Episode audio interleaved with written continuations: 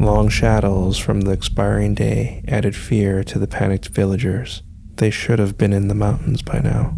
Urgency hastened their packing, and fussy children worked everyone's last nerve. An old beggar entered the chaotic village, but his request for food and water fell on deaf ears. The village elder helped the beggar and fed him. The beggar asked why the villagers were packing. The elder explained how the night's new moon would bring a monster from the sea that would attack the village and devour any it could grab. The beggar thanked the elder for her hospitality and vowed to rid the village of their monster.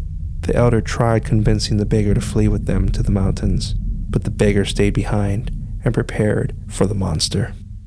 The night brought the new moon and the monster from the sea. It scurried into the abandoned village, but a dwelling adorned in red paper caused the monster to rear back. The beggar erupted from the dwelling, dressed in red, and made as much noise as he could. The monster thrashed from the commotion. The beggar lit fireworks. Their explosion startled the creature, and it scrambled into the night. The beggar saved the village from the monster, but not the demon.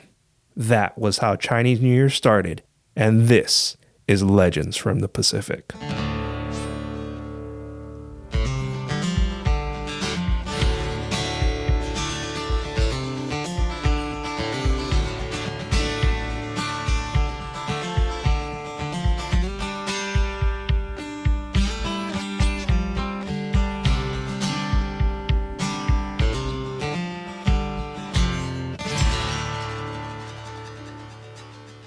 Aloha, and thank you very much for joining us. This is Legends from the Pacific, Episode 3 Chinese New Year.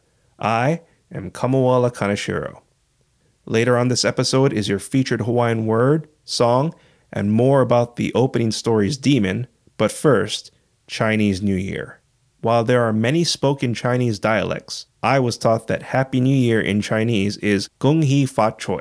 Chinese New Year or the Spring Festival usually occurs in January or February and marks the beginning of the lunar calendar. The new moon signals the start of a 15 day celebration that ends on the full moon, which is the Lantern Festival.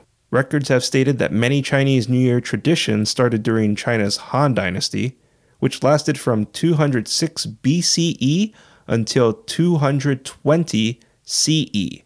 China has a rich assortment of gods and monsters, including the Jade Emperor. The Jade Emperor is seen in other Asian cultures, but for this episode, we'll be focusing on his connection with China. The Jade Emperor is a heavenly being who maintains order, rewards or punishes individuals' actions, but was not involved in the creation of China. While it seems like the Jade Emperor is all powerful, the story behind the Lantern Festival, which ends Chinese New Year, shows the Jade Emperor can be tricked. One day, a heavenly bird materialized on our realm. Hunters didn't know the bird was from the heavenly plane and killed the animal. This infuriated the Jade Emperor and he ordered the other gods to set fire to our realm. The gods didn't agree with the emperor and told the villagers of his plan. The villagers tricked the emperor by filling their towns with red lanterns, so when the emperor looked down upon our realm, it looked like our towns were on fire. A lesser known Lantern Festival story involved a ruler forbidding a palace maiden from seeing her parents. A palace scholar helped the maiden by convincing their ruler that a fire god was sent to destroy them, but they could appease the deity by adorning the kingdom with red lanterns. While the red lanterns were set up, the maiden snuck away to see her parents.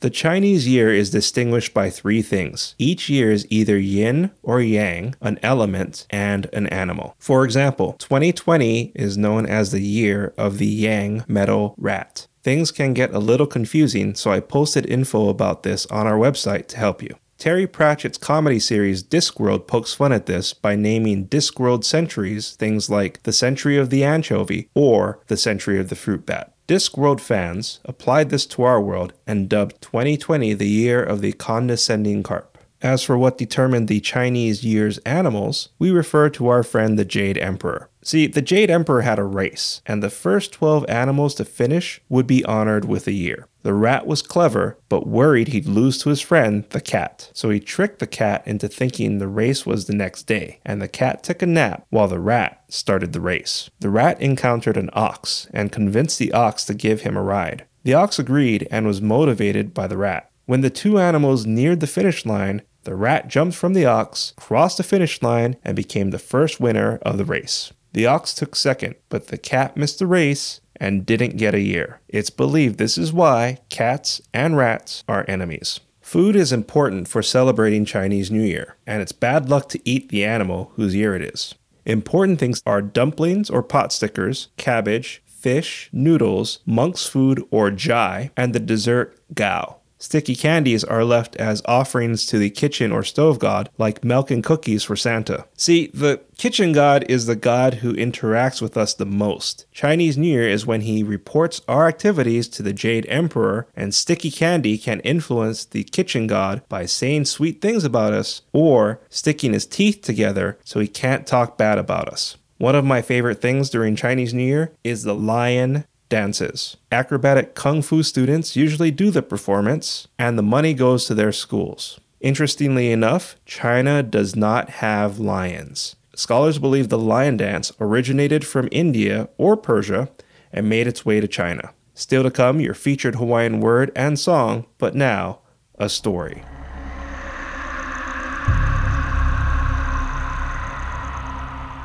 The following is a Legends from the Pacific original story and is based on traditional tales. A wife smiled at her husband as she entered the cold room with a new candle. She lit it. Its steady flame illuminated their child's room.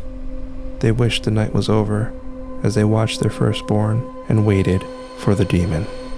Cozy blankets cast their sleeping spell, but the parents forced themselves to stay awake for their child. Their fidgety son couldn't sleep his father gave him several coins. His mother gave him red paper and told their child to busy himself by wrapping the coins, opening them, and repeating the process.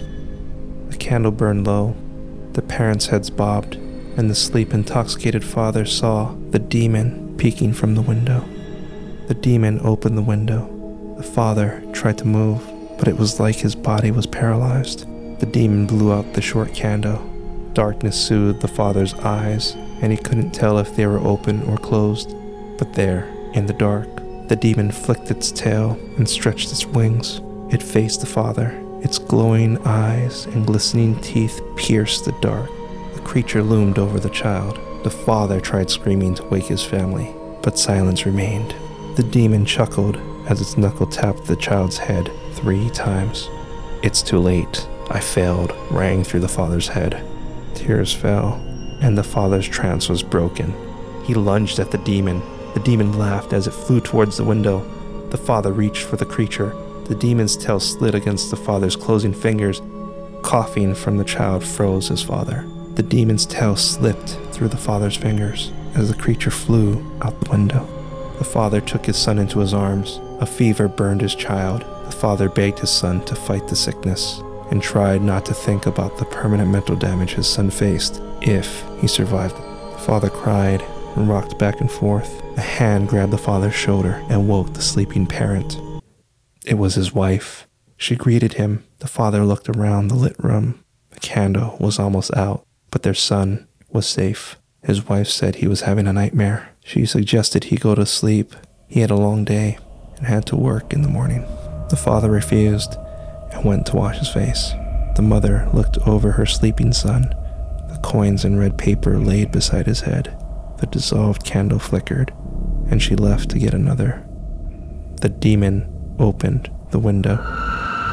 It blew out the candle and approached the sleeping child. The demon heard the mother returning and quickly made a fist over the child, but the fiend recoiled from the reflecting coins beside the child's head. The mother and father rushed into the room and saw the cowering demon fly out the window.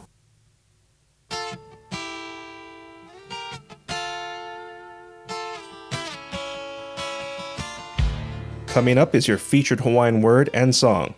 Listeners, I would like your help to make this show the best it can be. So please send me your feedback at our website, legendsfromthepacific.com. Our closing story was how red envelopes with money became a Chinese New Year tradition. The denominations changed over time, and there's even e red envelopes and apps, but people still prefer traditional paper envelopes. one last thing. It's good luck to wear red during Chinese New Year, especially if it's the year of your birth animal, because it's believed matching years will be very challenging. Your featured Hawaiian word is mahina, which means moon or month. Mahina has two meanings because the Hawaiians used the lunar calendar. Once again, mahina means moon or month. If you like what you heard, please give us a rating, write a review, and share Legends from the Pacific with your friends and family. I'd really appreciate it. Our theme song is Mystery by Tavana, courtesy of High Sessions. Sound effects were by Sound Effects Factory. Our music coordinator is Matt Duffy. Links and show notes can be found on our website, legendsfromthepacific.com, including a link to your featured song, which is the Hawaiian song A O Mai by Keali'i Reichel, courtesy of High Sessions. Legends from the Pacific was written, produced, and edited by me, Kamuela Kaneshiro. I also wrote our original stories. Thank you once again for listening. Mahalo and a hui hou.